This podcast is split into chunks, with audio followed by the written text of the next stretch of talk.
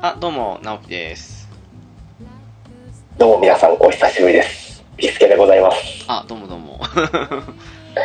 あーお久しぶりでございます。はい。もう、そうっすね。いつ以来ですかね。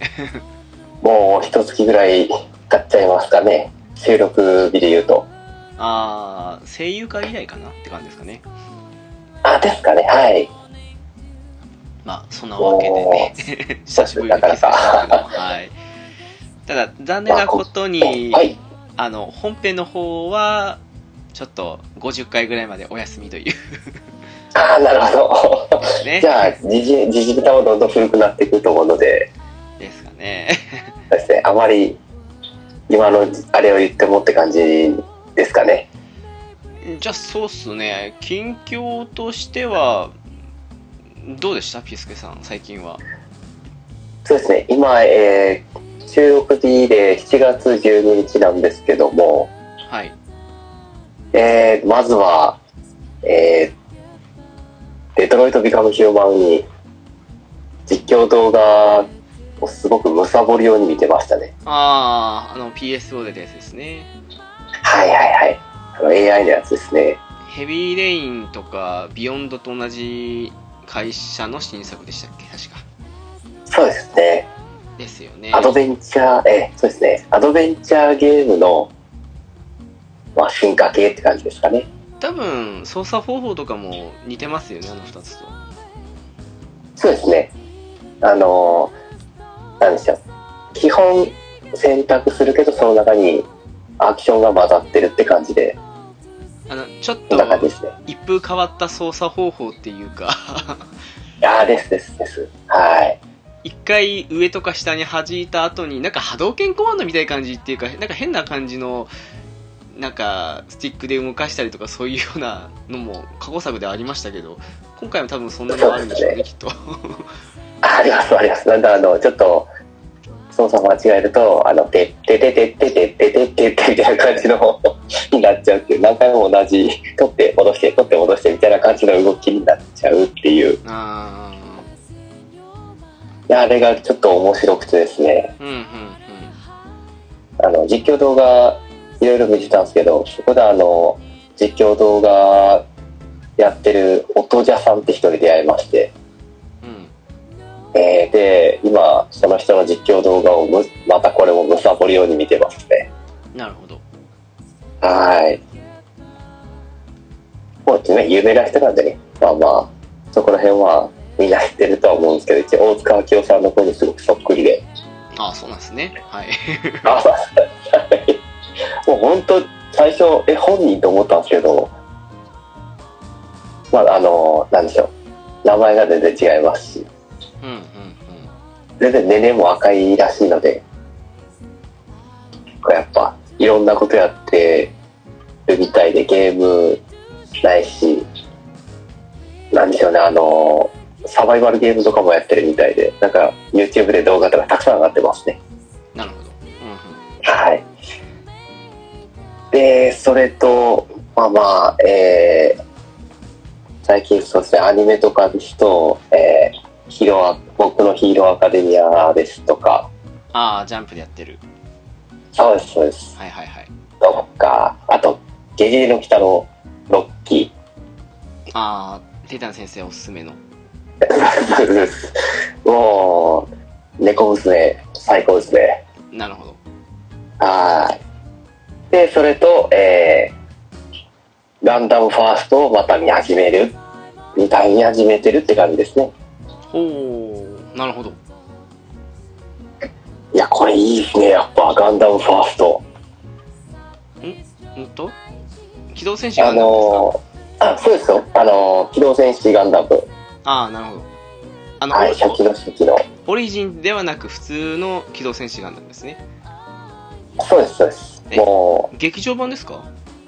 いや、もう本当に、テレビアニメ版50何話を最初から見てますね。ね今半分ぐらいまで、ランバラルのところぐらいまで見てるんですけど、あーまあ絵は、あの、ないですよ。画力は、まあまあまあまあって感じなんですけど、まあもう40年ぐらい前の作品ですからねそこそうはでねすよね。うんって考えると、でも、話の内容はしっかりしてますね。うん確かにそうですねはいなんかその、何でしょう、表情とか見てるとやっぱ昔のアニメなんで、どうしても表現に限界はある感じで、ちょっと、楽しそうにやってんな、こいつらと思ってたらいきなり、ガクンと気分が沈む感じで見えたりはするんですけど、うん、うんまあまあでも描写はリアルだなっていう感じですよね。普通の、あの、ロボットものみたいに、悪を倒すんだって感じじゃなくて、本当に、一人一人の、何でしょう、裏側っていうか、精神状態がすごく追い詰められてるのがリアルに書いてありますよね。ああの時代では。まあそうっすね連邦軍は上層部が腐敗してるし、なジオン軍はザビ家の独裁政権ですからねそうですね。いや、そういうストーリーもすごくやっぱ、昔にしたら恐ろしくリアルだなと思っちゃうと感動して、見つけてます。今でも見れる作品っていうのがやっぱびっくりしましたね。うんはまあ絵が気になるっていう方だとオリジンから入った方がいいのかもしれないですけどね多分ねい。あ、そうですうんね。ちょっとオリジン自体がやっぱ、D アニメで見なきゃいけないと思うんですよ。ちょっとわかんないんですけど、うん今僕が見てるのが、あの、ちょうど Hulu でファーストが全部公開されてたんで、なるほどはいはいちゃええちょうど、あの、見たいなと思ってた時だったんで、もう一気にしてる感じですね。ああいいっすねはい。ちょっとこれで、またガンダム好きな人と熱く語れると思うので、思い出すじゃなくて、リアルに見た感じで。うんまあいっぱいいますからねガンダム好きはねですね。やっぱにわかでは困るので、やっぱ最初から見とかないとね、うんしっかりと。確かにはい。ええで、まあ、あとは、えーっと、またプレステ3でバイオハザード HD リマスター版を、違い寺にやってる感じですね。ああいいっすねえうんうんえちょっとロケットランチャーを手に入れようかなって感じで、3時間以内にクリアできるように頑張ってますね。うんなるほどいいっすねこ の近々バイオ会やるっていうことで そうですね。やっぱ限定やってますよ。なるほどはい。で、まあ、家族の状態としては、あの、子供の一番上の息子が英言語級買ったんですね。あ5級なんてあるんですかええ中学校1年生レベルですかね。へえすごいっすねそれはまたそうですね。一応、あの、小学校5年生なんですけど、うんまあ、一応5級買ったんで優秀だなって感じで、やるなと。あーそうですね確かにねエゴお好きな感じなんですか、いや、そんなでもなくて、ああれの、国語、国語を普通にずっと公文で受けてたんですね。ああははははははい。で、まあまあ、国語の成績が結構まあ、良かったんで、でそのまま、あの、まあ、英語が大事だってことで、妻の方が言ってて、英語に切り替えまして、まあ国際社会ですからねこれからねねえ、 ということで、まあ今んとこ頑張ってやってる感じで、ちゃんと5級に受かって、うんで、えーっとそうですね、あとは、えーっと、バドミントンやってるんですけど、まあ、一応、あの、市の大会で、あの、えー、市って、あの、4, 4とかじゃなくて、死ぬじゃなくて、市の大会ですね。えーっと、地区の大会って感じの、地区大会ですかえー福井県の福井市の大会ですね。ああはいはいはい。県大え会ーチームで、そうですね、あーえっと、市の大会なんですよ。県ではないんですよ。そこまで大きくない大会なんですけど、うんまあ、何校か参加してる感じの大会なんですけども、まあ、チームでですけど、準優勝して、おおはい、お米5キロ持って帰ってきました。それありがたいですねありがとうございます。助かってま す。なるほどねまあ、一応結果一つ残してくれて、なんとか、ほっと一安心って感じですね。うんうんうんうんはい。それでですね、あの、あとは息子がちょっとおすすめのアニメを一つ見てくれまして、アニメそうですね、あの、ひな祭りってやつなんですけど、うんうんあの、どっかの次元からやってきた女の子が、そのヤクザのところに、ヤクザの部屋にいつの間にかいたんですねでそのヤクザの男の人が見つけて実はその子は人間兵器みたいな感じでものすごく強いとうん超能力でそのどんどん吹き飛ばしていく感じなんですね能力がうんけどその能力を別に戦闘に使うまでもなくそのヤクザの人と一緒にほのほの暮らすっていう日常系ギャグアニメですねでまあそういう感じで見れるかなって感じでまあほのぼのしてたんで、まあ、ギャグが面白かったから見てくれてそのままそっちの可愛い子のステをいくつか見るようになってきましたねなるほど はいちょっと「進撃の巨人」みたいなのばっかり見てたんでちょっと不安だったんですけどうんまあそれだけ不安ですねなんとかこっち系も見てくれると ありがたいなと思ってなるほどねうんうんうんまあ真ん中はあとは真ん中の子があとはアンパンマンの歌が歌えるようになってトイレがトイレでトイレとかおしっこできるようになったっていうのと はい末っ子がやっと立ち上がれるようになって物を入って渡してくれるようになったって感じですかねうちの家族は ハートフルなそうですね完全にただの近況報告ですけど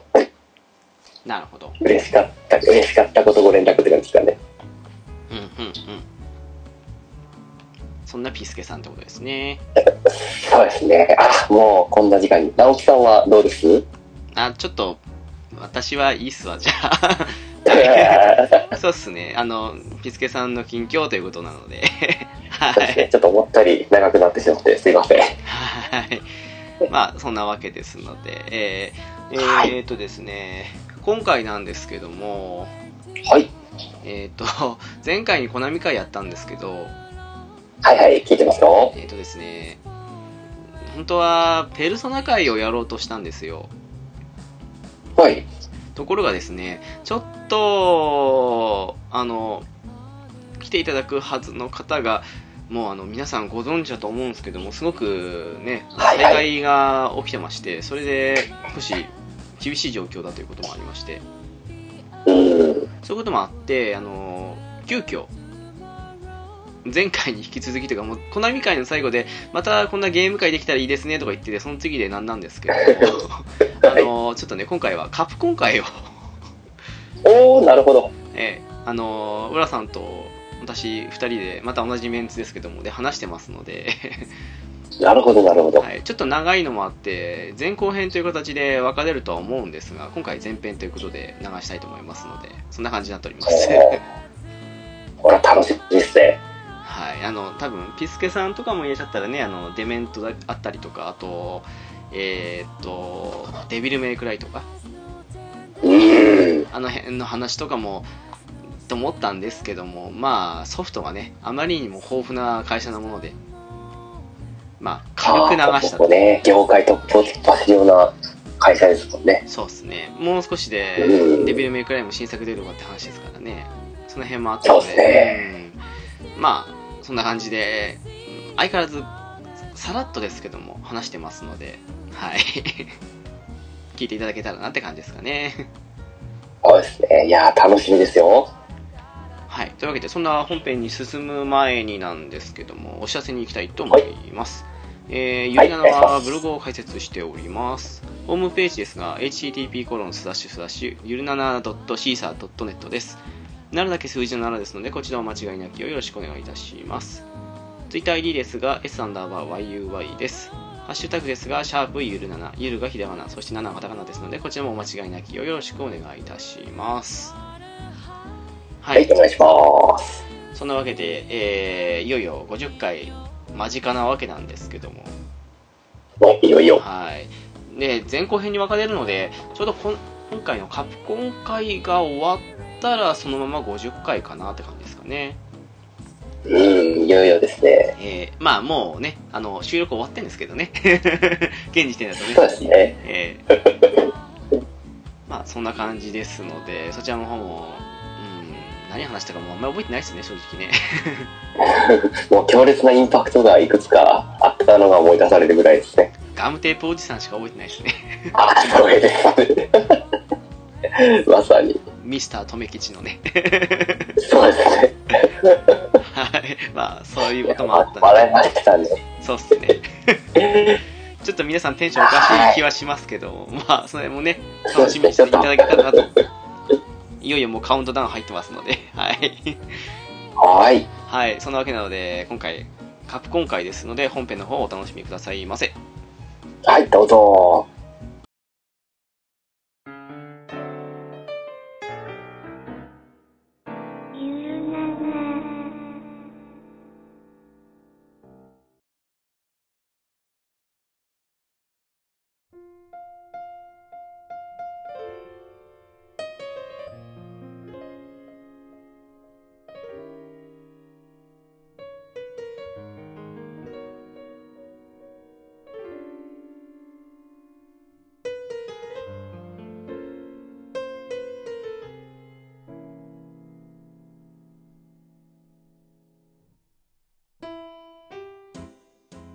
あどうも直樹ですこんばんは、裏キングでございます。はーいどうもどうも どうも。いやーあのー予想外と言いますかうん。あのちょくちょく今後やってきたらいいですねって言った直後にまた同じゲーム会社会っていうねまあまあいいんじゃないで すか。まあいろいろ、いろいろね、こちらにも希望がございますということでね。そうっすねちょっと思わぬ思わぬっていうかねもうもう仕方ないっすよねあれはね 自然災害も的なねう、そうですね。天からの贈り物ですから、もうどうしようもないです、これは。うーん皆さんご存知だと思いますけどねやっぱりあちこちすごいことになってますからね なかなか甚大な被害ですからね。うーんうん。なので本当はペルソナ会をしようかなというふうに思っていたんですがはい。ちょっとあのプロデューサーさんがその辺の事情もありまして今回やっぱり難しいということもあったのでうちょっん。とペルソナ会は後日アトラス会に進化した上で撮りたいなということで、そうっはい、う なので今回はね急遽ってわけじゃないんですけども、まあ、カプコンの話でもしようかなとと、いいっすね。僕も大手じゃないですか。ですねうん。いやーまあそんなわけなんでカプコンいろんなねヒット作品あると思いますのではい。その辺も含めてよろしくお願いいたしますお願いします。はい、そんなわけで、カプコンですけども、はい。いやー、まあ、コナミの時みたいに、好きなタイトルからって感じでもいいんですけど、なんか、どう です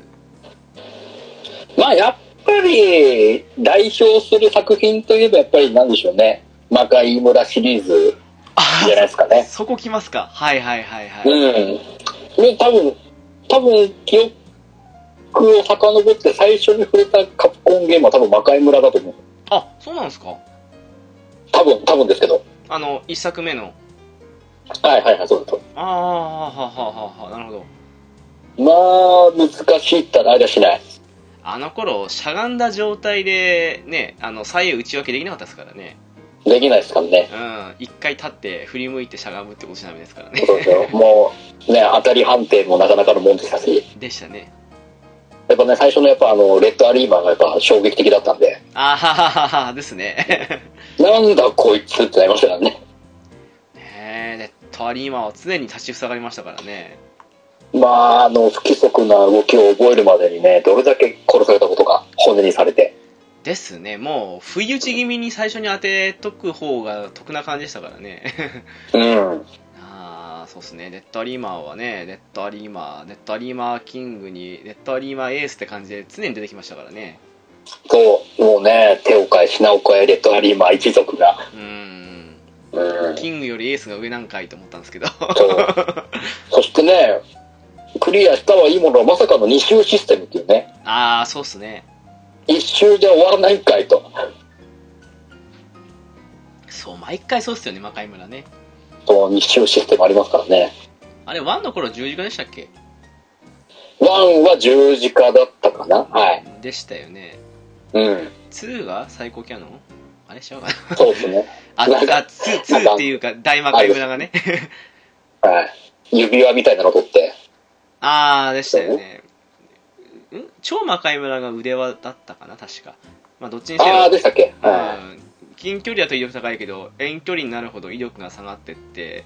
みたいな感い。ああ、じそうそうそうそう。ああ懐かしいっすね うんめちゃくちゃやりましたやっぱね、一番最初に触れたのはじゃないかなって思ってますね。うんよくできてましたからねまあでも、ね、難易度高いし、ゴリゴリ難しいですけど、やっぱ面白かったですからね。うんなんかあの当時の無理ゲーが多い中じゃ最近本当にうん。まだバランスがいい方だったかなみたいなそうですね。うんそうっすね魔界村ね、超魔界村から極魔界村まで15年ぐらい空きましたからねなんであそこで止まったのかなと思ったんですけどまあ他の作品に手かけるので手一杯だったんじゃないですかね。ああそっかそうっすねその、やっぱ魔界村のチームもやっぱ他の作品の方に使われて、ああはいはいはいはいじゃないですかね、多分ですけど。まあ、あの当時そうですよねもう「ファイナルファイト」や「ストリートファイター」シリーズが来たりしてましたからねそうそうそう、もうやっぱこの格闘ゲーム路線にシフトしてたんで、カプコンが。でしたねまあ、ボンボン出してはボンボン売れてですからね。なんかその浦さんの魔界村じゃないですけど私はやっぱり最初のイメージってロックマンなんで、ああ、はいはいはいはいはいはそうですねロックマンと魔界村は2強なぐらいのイメージはありましたけどい。まあ、アクションゲームの金字塔っすからね、カプコンの。そうっすよねうんうん。なのもあってそうっすねやっぱりそこに至るまでだとまあそうですねロックマンもそうかなっていう感じでずっとやってたなそうですね、ロックマンもだってもう、ナンバリング、今、9まで出てんだっけ10かな ?10 でしたっけええそれがアリーノからね、6万 X シリーズもアリーノですからね。 X が X8 で止まったかなって感じですからねいやー、どれでも十分、そっからなんですかあとは、6万0シリーズしかり、ああそうですねえっ、ー、と、あとなんですか ?6 万エクゼですかそうですねエグゼにね流星のロックえ、6マン万 だ。あー、ありましたね、流星のロックマンロもックマンダッシュの2までですか出してもらいましたもんね。ええロックマンゼロとか面白かったんですけどねうんうんうん。そうですねまあ今やもうねあの作る方がいなくなっちゃいましたからね まあまあまあまあ、そうですね。うーんなんだかんだ9も10もあの PS3 で買ったんですよね1000円だかそれぐらいだったので確かうんうんうんうん。いいい出来でしたよ本当に昔ながらの絵だけどシステム的にはなかなか盛りだくさんでへえとかっすかねいやいいうんー。やっうん。ぱあの辺はやりますよねまあ、やりますよ。やっぱ、単純ですけど、やっぱ面白いですからね。そうっすねうんうん。そうと昔から難易度高いって言いながらも無茶げじゃなくちゃんとできたなって感じはしましたねそうですね。う。うんここまで本当に、理不尽な難しさがなかったですからね。そうっすねうんうん。まあでもさっきちらっと出ましたけど本当ねカプコンといえば格闘ゲームブーム火つけた感じになりましたからねそうですね。うん。前にゲームカフェの時にねあのその辺の話もしましたよね格闘ゲームのね そうですね。格闘ゲーム界って一応ね、取り上げて。そうしたよね やってたまあ、でも、お世話になってない人は多分いないでしょう。ゲームやってて。 23もう20代後半以上でゲームやってた人ってみんな触れたでしょうねまあ、ねえ、全部はやってないにしろ、まあ、一つ、どっかしらは絶対かじってますよね。そうっすねスト2何かしら触れなかったっていう人一人もいなかったと思いますねきっとねうん、だと思います。下手なりにやったっていう人は多いと思いますしうんうんうんうん。波動拳出せる出せないとかっていう風に言えるぐらいにはまあ触れたって感じですからねですよね。うーん懐かしいっすなヴァンパイアハンターとかの辺もありましたからねヴァンパイアシリーズめちゃくちゃ面白いじゃないですか。ですよねねえ、あのチェーンコンボっていうシステムをね、ああそうしたね画期的でしたからね、当時。そういう意味でうまく差別化かかってましたよねですね。うーんうん。とか言いながらあとねマーブル系みたいなああいう比較的技出すだけだったら簡単ですけどねあのエリアルコンボが導入されてチーム戦とかそんなのできましたからねそうですね、あそこからもう、ね、今度は X メンシリーズのキャラクターからね、取り入れて、そうしたね徐々にね、このマーブルシリーズのキャラに増やしていき、うんうんうんうんまあね、は果てには何ですか、木梨憲武がね、作ったノリマロも出てきましたけど、出ましたね2作目でしたっけね確かいただきますね。うん。あのサインみたいに投げたりとかね なんかありまそうしたそようそうねそうそう。懐かしいなとかありましたからね。いやーあのエリアルコンボ気持ちよかったですね下斜めで打ち上げでしたっけなんかもうそれで追ってそのままコンボ叩き込むっていうのがもそうですねごい大抵はうんそうでしたよねあれが楽しかったなっていう 仕上げてから、そっからの、なんですか、もう、そっからなんですか、永久コンボみたいなのも、あ、ちょいちょい出始 めて。そうだあのーね、マグニート使うやつがもう漏れなく、あうわーってなってますよ。あ永久してくるなと思って。なんかそういうのって流行りましたよね、ほんとね、永久コンボで当時、いっぱいありましたからうね。んうんうん。いやーでも本当あれは一時代作りましたね90年代中盤前後っていうあたりでもうねそうですね。うんうん23年からもうどどれぐらいですかね67年ぐらいまでですかねそれでもですかね。うーんすごかったですもんねまあ、みんなこぞってやってましたよね。まあ、俺もそうですけど。ああうん。浦さんちょうど中高生ぐらいの時ですよねきっとそうですね。はい。いやーあのち近くに小学校時代にはゲーセン気軽に行ける環境じゃなかった身としては本当その辺は羨ましいなという かいやもう、もうあの当時は多分 KOF シリーズか、マーベルかみたいな感じのああ時代とかありましたからね。いやもうあの辺のねゲームセンター黄金期にいや本当直撃世代で本当羨ましいなって思いますもんその辺はまあまあそうっすね、本当に、全盛期でしょうね、うんゲームセンターの。ゲーセンで対戦してても自分より年上ばっかでしたもんやっぱりまあまあまあそうでしょううね。んうんいや懐かしいあの辺の時代が本当にね 今すぐでも戻りたいっすわ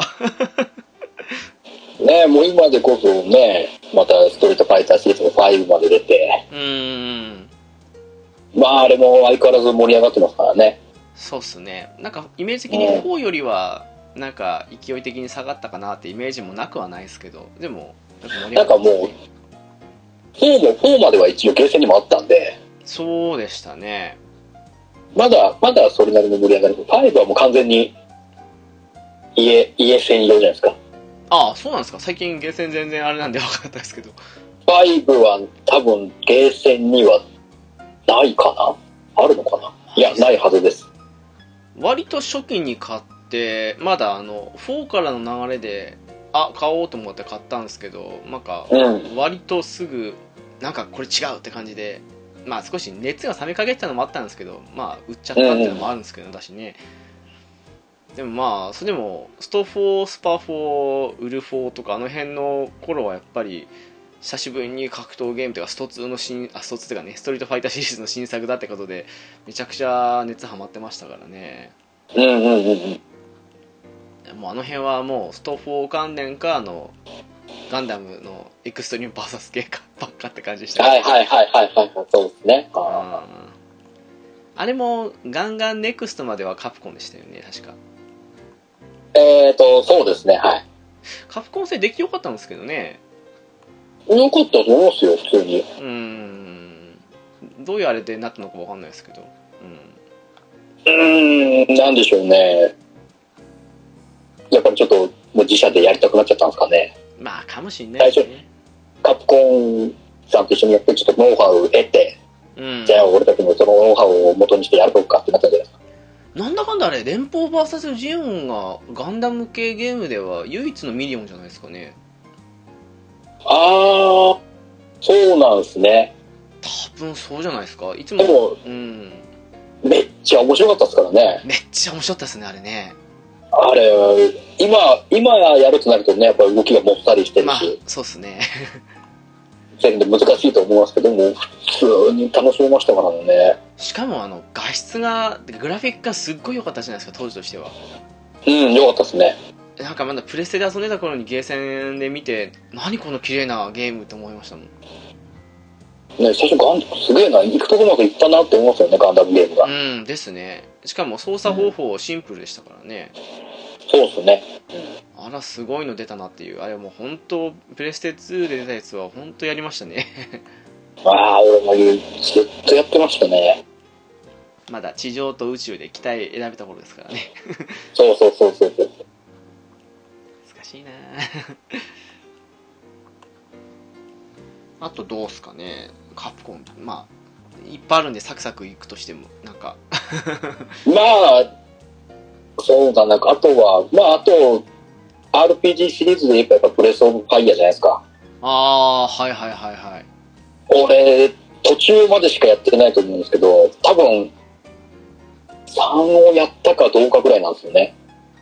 3はやりましたねなんか1と2の記憶が全然ないんですよね私ね俺も、1はないけど、2をおぼろ、本当にあ、やんわりあるぐらいですかね。あ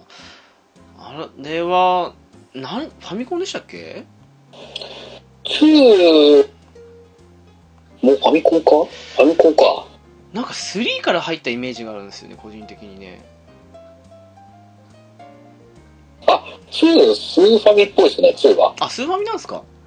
うん。あワンだけっすね多分ねファミコンはあーあーなるほどはいはい。あれあ、ブレス、あ、1も多分スーファミですね。あじゃあスーファミから始まったシリーズですかスーファミシリーズですね。はいはいはい。あーなんか3はいろいろ良くも悪くもって感じで4は出来良かったんですけどシナリオ的には結構きつくてうん。 5は別ゲーなイメージがありましたけどねああ、なるほでなんかど。いや、もう、うん。あスマホの方で6出たんでしたっけ確かそうなんですかなんかサービス終了したってあのプロデューサーさんがおっしゃってましたけどもああ、そうか。こ一応ここにはね、ナンバリングの人は入ってないんだよな。 あららら数字5で止まってるんですよね、ブレスオブファイヤーが。まあそれも一つの歴史ですよねまあまあまあまあまあまあ。まあ仕方ないでしょでもう。どまうあででした、も、もうんう、なかなか面白い、あれでしたよね。まあ、主人公はね、ドラゴンに変身してうんあれ攻撃してる。竜でしたっけ 竜ですね。はいはいはいこの当時竜って多いなと思ったんですけど そうですね。この当時かわかんないですけどねね うん他の仲間も結構個性的なやつらが多かったですよね。なんかでもカプコンってあんまり RPG のイメージないですよねまあそこまで出してはいないでしょうけどね。なんかブレス・オブ・ファイア以外で RPG って言われて何出てくるって言ったら浮かばないっすねなんかカプコンってそうですね。あと何でしょう。なんかあったっけみたいな言われてみたら、あーってなるかもしれないですけど、パッと思いつかないですもんね。なんかアクション RPG とかなんとか RPG って感じで無理やりつけれる感じだったら出てくるの何個あったりしますけどなんか RPG っていう風に言うと、ブレス・オブ・ファイアぐらいしか浮かばないなっていうそうですね。あの、王道的な RPG シリーズは、ぐらいですね。そう思うとあのスクウェアとかエニックス全盛期であの RPG がすごかった時代にそれ以外で乗り切っちゃったことですよねあー、まあそうですね。逆に言えばっていうかうん。まあどれもいい作品多かったですけどね「ノックマン X」もとか「スト2系」もそうですけどそうですん、とはいえうんすごいなっていうのはありますね、まあもう、逆にもうその一本 RPG は捨てて、捨ててじゃないですけど、うーんあれがもう、方向性として出来上がったんでしょうね、カプコンとして。なんかもうアクションゲーム一本でっていう。まあでも必要かったですからねうんまあ確かに十分だでしたからね。確かにさっきのね人手不足とかそういう話じゃないですけど本当あの当時の格ゲーブームとかアクション系ブーム考えたらそこで手一杯っすよねまあね、そこで無理して RPG 出して、こけるよりかは、やっぱ確実なアクション系を出しての方がいいでしょうっていう、やっぱり あーかなっていう、まあ、ブレス・オブ・ファイアーしたけどもね、マシか、マシかって言ったらなんですけど、うん、よく出したなって感じですからね。でタイミング的にはちょうど、まあ、ちょうどよくはない ないろいろやっぱ対策並ぶ中でもどうしても影を潜めたところもちょっとあありましたからねブレス・オブ・ファイアシリーズ好きな人は好きだけどっていううん、なんかちょっと、あの当時のね、やっぱ、スクエア作品に比べるとちょっと落ちるかなって感じがしちゃったとこあったんで、うんまあ、無理ないだけの名作が多かったのもあるんですけどね、あの当時ね。そうですねううんん、かなっていうね。そうですかねどうですかあとなんかありますかこれだっていうのはうーん、まあ、これだっていうか、とりあえず、あのー今後、ね、座談会もするということで、挙げとくとすると、バイオハザード、ああ電話ハザードえうんーもう、これは、いや、本当あの、1出た時確か95、6年ぐらいだと思うんですけど、ですねはいはいあの時に、いや、よくあの、かまいたちの夜とかみたいタイプのホラーゲームだったらあったわけですけど、うんああいうタイプの、まあ、一応クロックタワーもそこに含まれるってなるともっと早く見た感じがしないでもないんですけどあんだけリアルで、ね、うん探索してホラーって感じのゲームっていうのを目の当たりにしたのが初だったのもあってもうすごく衝撃的でしたからねサバイバルホラーってあの CM だけは衝撃的でああやってましたね当時ねはい。いや、当時、えっ、とね、なんかね、テレ東でちょっとなんか、その、特撮ものの作品があったんですけど、それを見てると、必ずバイオハザードの CM が挟まって、あるあるそういうことはいはいね。まあ、わからないと思いますけどね、あの、し七星闘士ガイファードっていうね、わ かん特ね撮え作品があったんです。ね、これ、これね、トメさんあたりは絶対わかると思うんですけど、ねテレビ東京ですよねあのそうですよ。当時まだ私田舎だったんで入ってないっていうねああ、そう。そう私2000年までテレビ東京になかったんで ああ、じゃあ、じゃあしょうがないかと。そこでもう、あの、メインの提供がカプコンにやってまして、ああなるほどねうんで、必ずバイオハザードの CM を必ず入れてきたっていう。ああそんだけ応してたんですよ当時からねやっぱりねうんもうプッシュでしたね、バイオハザードは。でもそんだけの売り上げでしたよねいや、でも、かなりのセンセーションだったっすかね、バイオハザード。 3までは普通にミリオン超えてましたからねあの日本国うん内、うんうんうん。まあもちろん海外の含めたらどれもこれもミリオンっていうとんでもない作品ですけどもうん。まあでも面白かったっすわ 怖かったっすけどいや、これもね、まあ前回のメタルギアシリーズと並ぶぐらい、このなんだ、ストーリー性も超深いし。ですね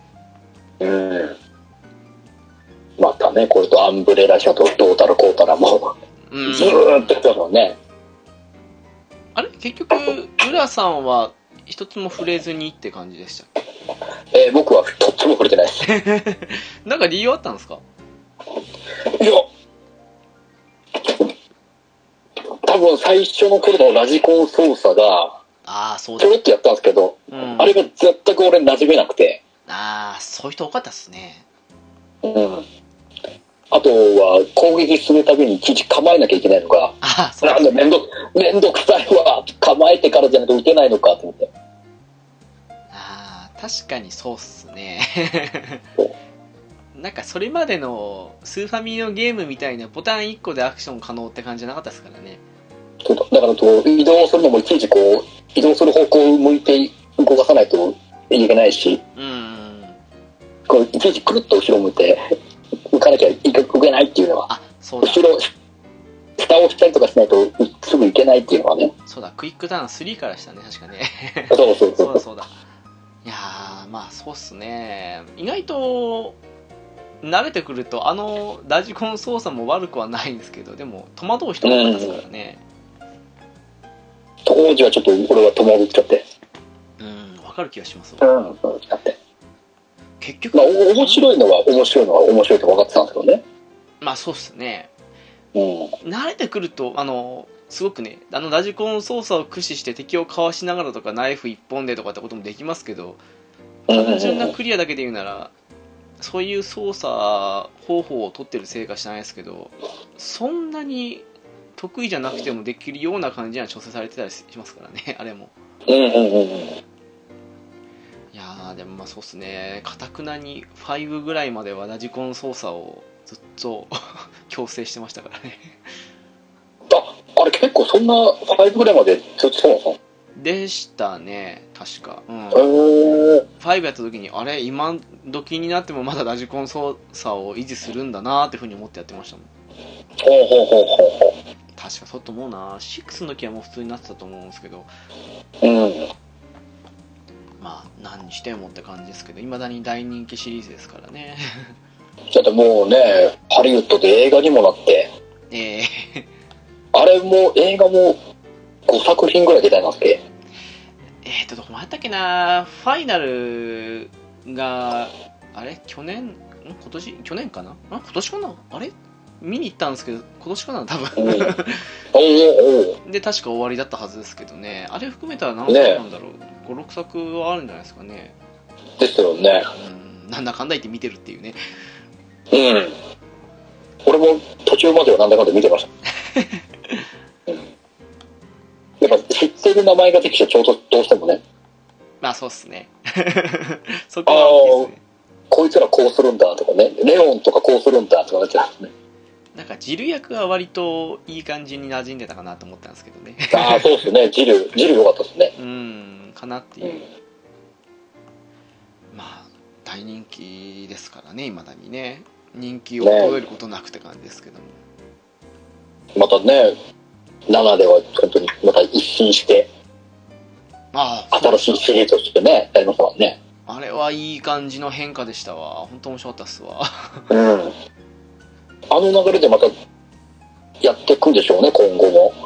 じゃないですかねなんか来年の1月かなに出る2のリメイク見ましたけど7っぽい感じの妙な怖さがあっておーおーおーお今から楽しみそうですねー楽しみですね。ですねうん。まあ、この辺のバイオ関連のお話は近々バイオハザード座談会をしますので そうですね、はいこの辺はまたその時にゆっくり話せると。っていう感じですかね うん。どうっすかなんか他にカプコンっていうとあとは、まあ、これもいいいいかな。デビルメイクライシリーズ。あーピースケさんのお好きなえー、なんですか、なんですか、そのスタイリッシュアクションっていやなりますからね、最初。ほんとスタイリッシュなアクションでしたよねでめちゃめちゃスタイリッシュだからね。いやいやいや本当ですねあれも、まあ、無双系に対抗してってことなんでしょうけど、ああっちはね、おしゃれ路線に、デビルメイクライは。もともとバイオハザード4を作ん4かなを作ってる時にうんうん。ボツ案じゃないですけどあこれはちょっと別に作った方がいいんじゃないかって感じで作られた作品でしたからねうんうんうんいやー懐かしいな確かコードベロニカのプレステ2版に体験版入ってたんですよねはいはいはいはいはその時無駄にあこれは絶対に買おうと思いましたもん 体験版やった時にい。はうん。なんだろう、やっぱ、ダンテのキャラクターが良すぎて、ああそうっすねいいキャラしてなまんすか本当に、ねえ、アメリカ映画とかの特有のあの、なんかね、軽い口調に混ぜながらみたいな。でなんか人間とのハーフっていうのもうまい設定ですよねあれねうんうんうんうんうん。純粋なそうっすねじゃないっていういやい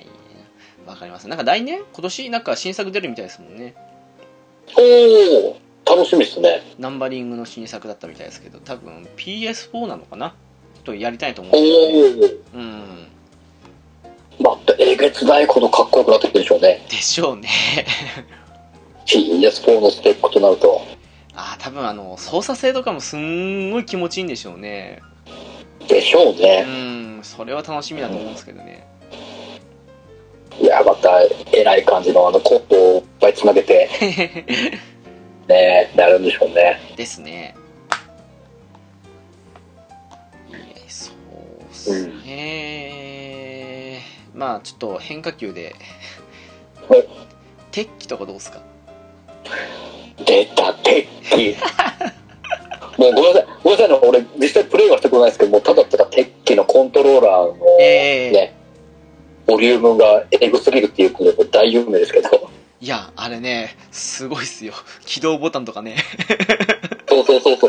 本当にね、まあ、リアルなそのロボット操作じゃないですけど、いや、ほんとっすよ。ね、いや、あれはちょっとロボット好きならたまんないじゃないですか、やっぱり。まあまあ、わかりますよ。うはーん、ちょっと、わかるでしょ その辺い。うんの。まあまあ憧れますもん、やっぱ、このコックピットの中再現してね、あの、操縦感だなんだ、そうそうそうそうそそれを実際に自分でゲームで動かせるなんて、やっぱね、ワクワクしちゃいますからう。いや、ほんとそうっすいうよのね。たちは。うん。ただ、なんか、やっぱり、そこまでその他の部分を本格的にあセッティングできたりするほどの財力なかったってのもあるんですけど、その、後々、他の人たちのそのコックピット具合っていうか作ってるやつを見た時に、うわーこんなおしゃれな感じで作ってたのかみたいな感じでやってる人いるんですよやっぱりね、うんうんうんうん。まあんまコックピットやんって感じの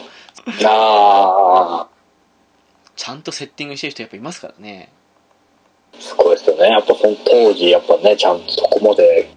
再現度を高めた。いや本当ですようん実際どうですかゲームとしてはどうだったんですかああでも楽しかったですよおうおうおうおう楽しかったですけどなんでしょうそのあの当時だから何回もできたかなってとこあるんですけど多分、うんうん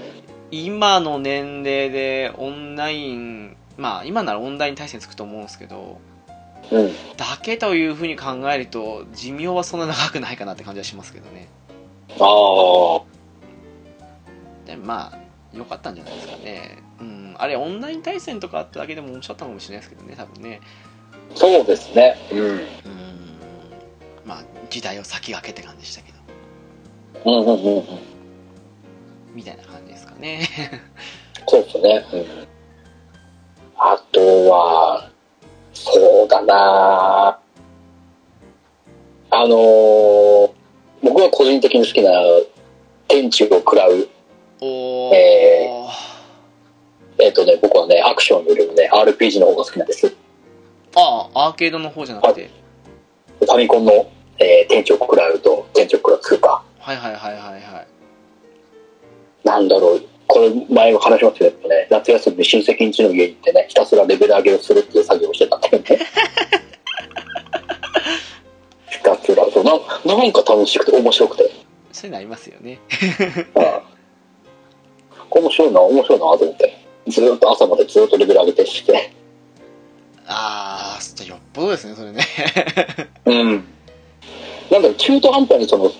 三国志シリーズなんてこともしてたんで、うーん。あこいつ知ってるわ、こいつ知ってるわっていうのがちょこちょこ出てきたり、そっかなんで、今、今思うとなんであんなにハマったのかよくわかんないですけど、まあ、時期とかもあったのかもしれないですよね、多分ね。うんうんうんうん。いやどうしても前にも言ったかもしれないですけど、あの、アーケードの方の、あの、ね、横スクロールというか、あの、はいはいはい。あっちのアクションゲームの方が印象強いですよね、天井食らうってね。 まあ、そうでしょうね。普通は多分そっちの横スクロールアクションのベンチを食らうを思い浮かべる方が多いと思いますけど。そうなんですよね。まあ、でもまあ人それぞれですからね。まあまあアクションの方もアクションで全然面白かったですけどね。まあそうっすね、うん。やっぱ個性豊かな、ですね。ね、4, 四部将の中から一人選んで。いやー、あやっらぱ、まあ俺の勝手な偏見ですけど、多分趙雲が一番人気なんだろうなと思いな がら。なんとなくですよ。あれって二人プレイできましたっけ二人プレイできますよ。あ、できましたっけなんかいつも一人で先イメージしかないなっていう。 そうか、あねあ。いやー、でもあれ、いどれぐらい前ですかね結構前ですよね。アクションゲームにしてもそうですけど。そうですね。えー、いつだワンは1980年、もう30年近く前ですよ。うわー、時代を感じるなで、ツー、ツーが92年、あ、それでも90年ですか。あー25年ぐらい前ですね。いやいやいや。でもなんか結構根強く残ってましたよね、ゲーセンにね。そうですね。う。うんんなんか長いこと、息が長かったと思いますね。そのイメージありますわうん。そうっすねえー、カプコンかいっぱいあるって言ってると意外と出てこないもんなんですけどそうっすね 割とそうだな今となっては消えてしまった鬼武者とかねあー、よかったのねな、3まで。俺すもうなんかすっごい売れましたよねミリオンでしたよねいきなりねうん。やっぱ、キャラクターのモデルがやっぱりね、明智様之助がでしたね彼だったんで、でしたねはい金城さんだったんだよね。っていう、ああいう、画期的な使い方をしたんでっていうのもあるし。なんかすんごくあのなんだろう戦国版バイオって感じがしたんですけどうんうんうんうんうん。そうですね。なんか無駄にあの無駄に言ったらですけど XBOX 買った時に最初に買ったソフトのうちの一つも鬼武者だったんですよね うんうんうんうんうん。 PS2 でやった後だったかなうんで買ったりもしたなんか当時は好きだったんですけどねうん。この3までは普通に買って、長いこと楽しんでましたけどね。あれ3の後になんか1個か2個出たはずですよねなんですかっけ、新、新鬼武者と、あそうそうそんな感じそんな感じうんとですよね、アンダのあの変な、ちょっと新しくした感じの、そっちはやんなかったんですよ3までですねそっちは全然手つけなかったね。あれどうだったんですかねあんまり面白くないのかな どうなんですかね、ちょっとやってないんで、なんとも言えないんですけどね。まあ一つだ言けえるどうんはいはいシリーズ通してのあの、1から3までの、あの、やっぱ、ね、有名俳優さんをでしたねキャラクターモデルにしてたっていうところの流れが途切れたんで、新鬼武者で。ああ真の方で誰もいなかったでしたっけその辺って確かいたのかないなかったと思いますけどね。なんかもう前のような感じの売り出し方じゃなかったっすよねもう人気シリーズうん違いましたってねいう感じよりなんかなんとなく出ましたよみたいな感じと、 うんそうそうそうそう。いやー止まっちゃいましたからねあれもね今、また改めてちゃんと作ったら、これもすげえ面白いのできると思うけどね。ですねうんもう作んないのかなどうなのかななんかこの辺はよくわかんないですからね うん。失敗したのか作る人が離脱したのかまあ、それもあるかもしれないですね。うんそっか。うんかあと、どうかな。あの、多分、多分、スーファミで、最初にハマったカプコンシリーズになるのかな。多分、エリア88。おおはいはいはいはい横スクロールシューティングえ原作全然知らないですけどあ私逆に原作しか知らないですわおおやマジっすかやってないもともとアーケードでもあったんですけどマジっスーすフかァミで移植されてああ漫画しか読んでないゲームやってないっすわ私これ本当ですかうんスーファミ初期ぐらいに出たのかなあそんなないですかうんうん、うん、結構は早い段階のはずですよえ出てそれふ普通のって言ったらあれですけどうんえー、っとシューティングゲームって感じで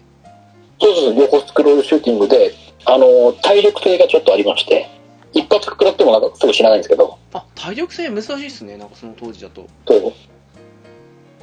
で、3人いるじゃないですか、メインパイロットが。うんうんうんいるんですけど、によって、その、ショット強化型なのか、あとは体力回復強化なのか、いろいろパターンあります、あったり。ああじゃあなんか普通のシューティングゲームより選択肢的には豊富みたいなそうそうそうそうです。あと、そのね、ステージ進めていくうちに結構お金を貯めて、機体を買い替えたりとかもできましたから。それはなんかいいっすねはあはあはあはあ機体買い替えたり、機体に武装を追加したりとかいろいろできて。なんかあのシューティングが苦手という触れ込みだったら浦さ んから出てくると思わなかったんですかしああ、まだ、まだあの当時はまだね、あの当時嫌いじゃなかったんですあの当時はね。楽しかったんですまだそこまでそのね弾幕でもないですし普通に面白く楽しめたんでそっか、全然、ゲームは出したことすら知らなかったっすわ。ああマジですかこれ普通にいいゲームですよマジっすか普通に面白いです面白いですうちあの親がはうちの母があの新谷薫さんのファンっていうかよく本持ってたりしたんででおーその流れのうちで読んだんですけどそのゲームまでは全然っていうなんかむしろ当時やりたかったっすわ その面白そうっすね、うん期待を取ったらとか普通に今やっても普通に多分面白いと思いますよでしょうねそのカスタム要素の話聞いてるだけでもそうそういろいろカスタマイズもいいろいろできますからねうんうんうんうんあんのかなアーカイブとかにありそうですよねあーあスーファミでしたっけそうダメですあーバーチャルコンソールどうかなでも案外アーケードシリーズで PS4 とかであこうないかななんかオリジナル作品ならわかりますけど、なんか番犬とかいろいろ挟むと出ないことはありますからねどうですかねそっか気になりますな少しそれはうんこれはこれは普通に面白いですうんうんうんうんうんそうっすねえー、じゃあちょっと新しめの作品で ドラゴンズドグマとかお俺そこねここはね全然触れてないんですけどどどうなんですかドラゴンズドームはドラゴンズドグマね、あの、売り出し方が、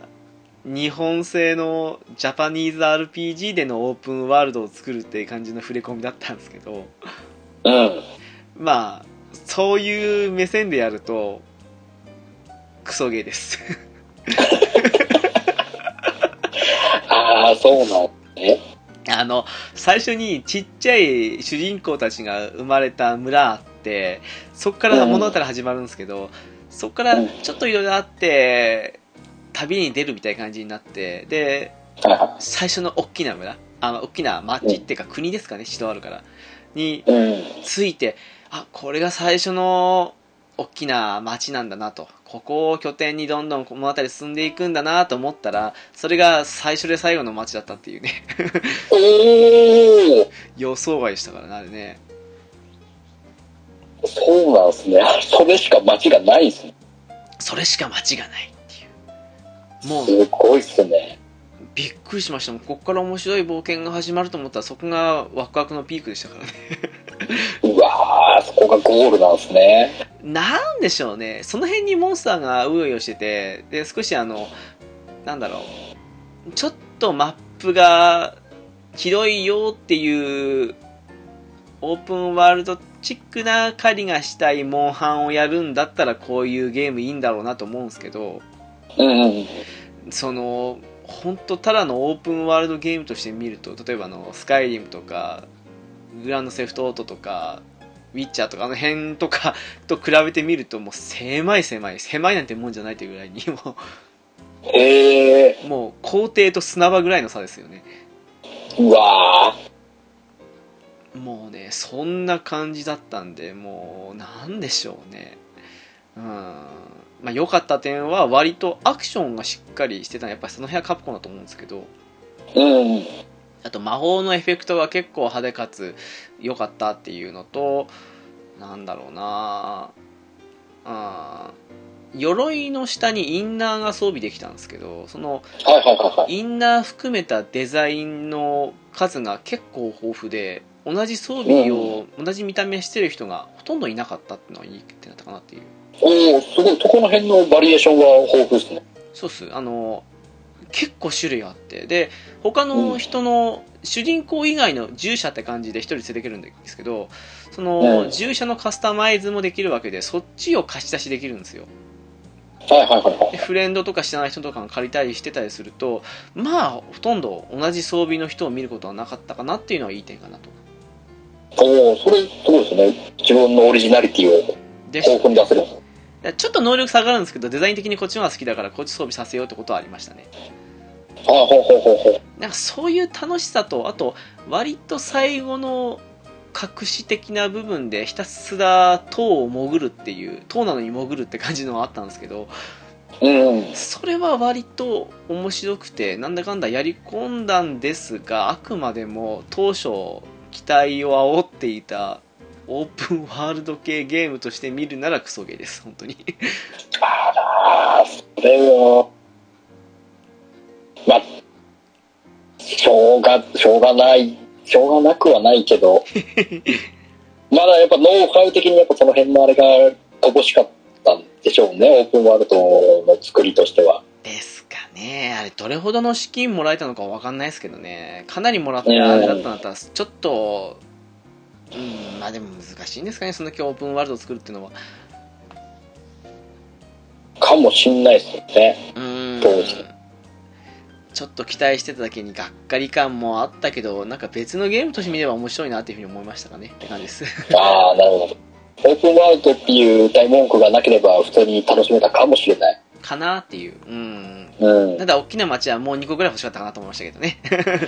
うん。まあまあ、さすがに一つはさすがにと思ってた。きついなぁ箱庭感が強すぎるな、逆に言ったんですよ、ですね狭いなぁこの世界っていうそれうん。とかですかね 最近悪口しか言ってないですよな まあ、ドラゴンズドブ、まあまあ僕もその、あまりいい話を聞いてはいなかったんで、しょうがないかなと思いますけど。単純にアクションゲームとして着せ替えアクションゲームとして見ればまあまあ面白いですようんうん。あとうーは、んうんあとは、これからビューティフル・ジョー。ああそうでしたねあれもちょっと面白いアクション、新しいものを出したなと思って。そうでしたねうんうん、自分のスピードが速くなるとかはまだわかります。あとは何ですか、相手をスローにし たり、敵の動きを収めたりとかね、おお、面白いなと。これも悪く人いないですねあんまりねそうで、あの、やっぱ、アメコミチックな感じの絵絵柄、ああーそうっすねうんうんアメコミ好きも多分これは楽しく遊べたアクションゲームかなと思う。多分そういう層も狙ったんじゃないですかねなんかだと思いますけどね。すごく独特なタッチでしたからねうん。うん。確かにねうんうんうんあわれも結構好きでしたね。かりますわあれでもうん結構前でしたっけこれビューティフル・ジョーもね、だいぶ前ですよ。なんだかんだもう時経ってますよねいつだっけっていうぐらいの。ねえ9ん90年代2000年えっと、そのね、2000年から90年代後半のぐらいの、あのあたりだと思いますよ。あ90年代じゃないか2000年の方が入ってる2003年 ?2003 年っすね。あそうだそうだそもそもにしてそうですねうんそうか、ゲームキューブが最初出たの。あそうだそうだそうだうん。ゲームキューブっすね。ああれ最初っすかでもうん、うん、うん。いやーそっかいやでそっも、からうんち、ょいちょい、いくつかシリーズが出て。これは斬新でしたねうん。あのね、VFX っていうシステム。でもこれゲームキューブ版も記憶になくはないですけど PS2 版のイメージの方が強いっすなああ、確かに。なよくなんですかねえっと、ピンゲームキューブ版が最初に2003年に出て、で、12月に、リバイバルリバイバルって何なんだろうちょっとまた、いろいろ手直ししたのかあーなが出た後、翌年に PS2 で、2004年の9月。出たのが PS2 版で。なんかでもあの当時多かったっすよねその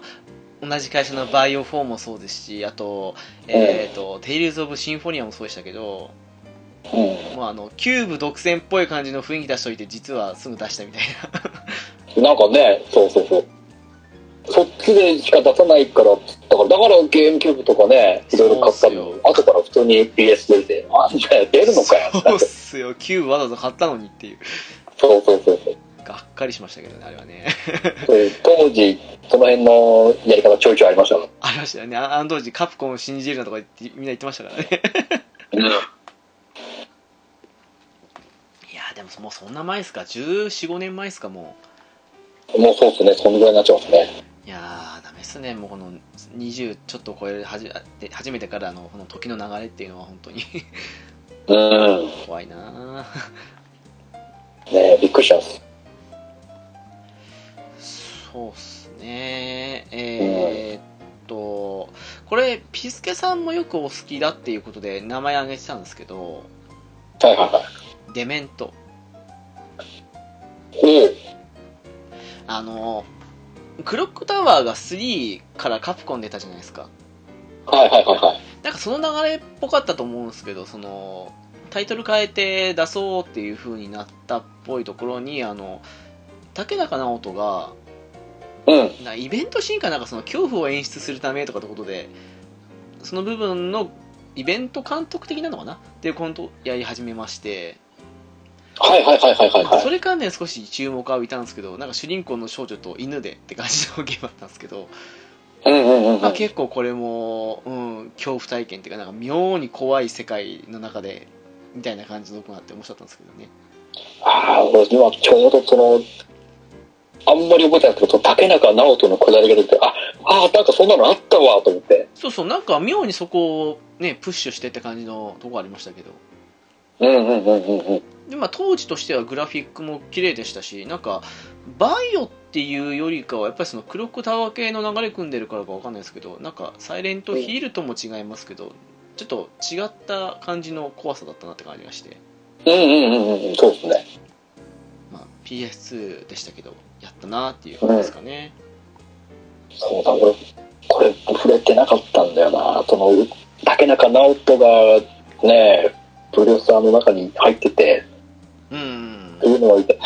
えっていう、買う気なんで買わなかったんだろなんかそのう。わかんねえな。パッケージの裏とかにもあるんですよその恐怖は間が大事的な感じだからその間あーそうそうそうそうドットがこうとかって感じのこと言ってるのがあったりするんですけどね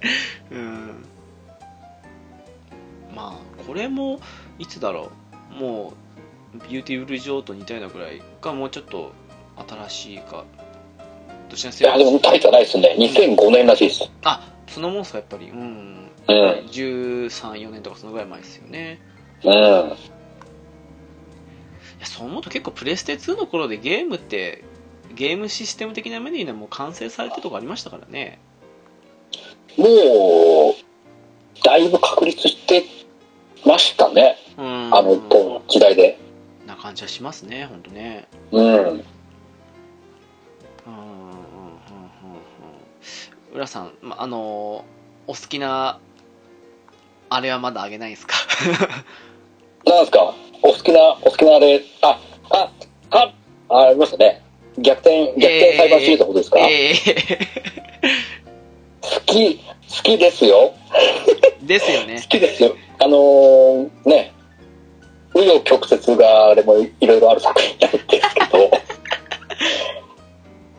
あのーまあ結果的には僕は、えっ、と、今、6まで出てるのが逆転裁判って言えば、はい一応全部やってますからね。さすがですよねまもあういや、まあまあ、全然、ありですよ。いやもういろいろ、うんね、あのーやっぱりメインシナリオを書いてた、ね、匠修先生のいない逆転裁判はええなかったことにしたいっていう話も聞きますけど、えあの4のあれですかね、 うんわからなくはないですけど、うん、よくわかります。私、4の、あの、最初の話終わったところで力つきましたからね。わかりますわかりますよ。まあ、でも、でも、それをを乗り越えていけば、えー結果的には、また持ちく、乗り直しますからね、5、6で。くそー。でも今から4やる気になんないな。うん確かにそれは重い腰を上げないとという気はしますけどねうん、ちょっと、うん。でまあ、そうっすか。5と6、どうでしたその、ワン、ツー、スリーは面白かったんですけど、ファイブとシックスの出来っていうものは、まあ、フォーはこの辺はもう考えないで考えるとして、いや、でも悪くはないと僕は思いますけどね、5、6も。ああ、ワン、ツー、スリーが仮に100だとすると、どれぐらいな感じうですか、ん。まあ、好みはあああ、まあ、またね、その、やっぱ時代に合わせたシステムが導入されてるんで、5しか、まあ、なんでしょう、陪審員制度とかあー、なるほど。のシステム、あそこも、あいつらが偏ってるとまたちょっと不利、優位が出てきたりとか、ちょっと面白いシステムあったんで、なるほど。まあでも、シリーズ通しての流れで言えば、うわー、5、6、7割、8割ぐらいはおー、ほほいけるかなと。どっちの方が良かったですかうん、どっちか。は僕は5の方がいいかな。 マジっすか。いや、6も悪くはないですけど、結構、新しいシステムとかも多めにあって、あー、はははは。なんでしょう、えー、死人の記憶をまたなんでしょうね。記憶からなんかこう、証拠だなんとかされる、なんかサイコメトラじゃないですけど、はいはいはいはい。サイコメトラ、それっぽいようなことができたりもするんで、そっか、じゃあもう完全に好みもあるかもしれないですね、その辺ね。うん。し、まあ、いろんなシリーズ通しての謎も、ちょっと解けたりとかするんで。あー、まあまあ、その辺はやっぱり気になりますからね。ううっていう流れもあったりするんで。ん。なんか軽く動画で残りの4のシナリオの部分を保管して5がやるって手もあるんですけどね。 うん。そっか、まそれでもまあ、まあ、ありっちゃありかな。あ、うん。うん。まあ、その前に私は、稲妻イレブンをプレイしないとダメですからね。 なあ、もうそっちはもうゆっくりでも、こっちはもう、全然一度待ってますから。了解でございます。で、今度またね、学生裁判アニメもやるみたいですから、秋、秋かな。おマジっすか多分、ワン、ツーの話をしたと思うんで、多分スリー、フォーの方に行くのかなってあのままの声優陣で。だと思いますよ。あー。まだその辺のキャスト陣は見てないんですけど。うんうんうん。だからそろそろ驚きくん誰がやるのかなって。ですよね。 うん。そっかなんか意外とあの辺のアニメも面白かったんですけどねあわかりやすいなっていう そうです俺も、一期の、えーワンの下りの内容までは見てたんですけど、ああ、まあ、いいね、いいね、と思いながら。うーんこれもしこれで足りない部分を操作パートの下りをゲームでやってくれたらもっと楽しめるなって。でもそうっすねそっからゲームに入っても面白いかもしれないですからねまあそうい全う然面白いですよ。うん。目論見はあるんでしょうけどねうんうん。そうっすかまあその辺も楽しみなとこですねうん。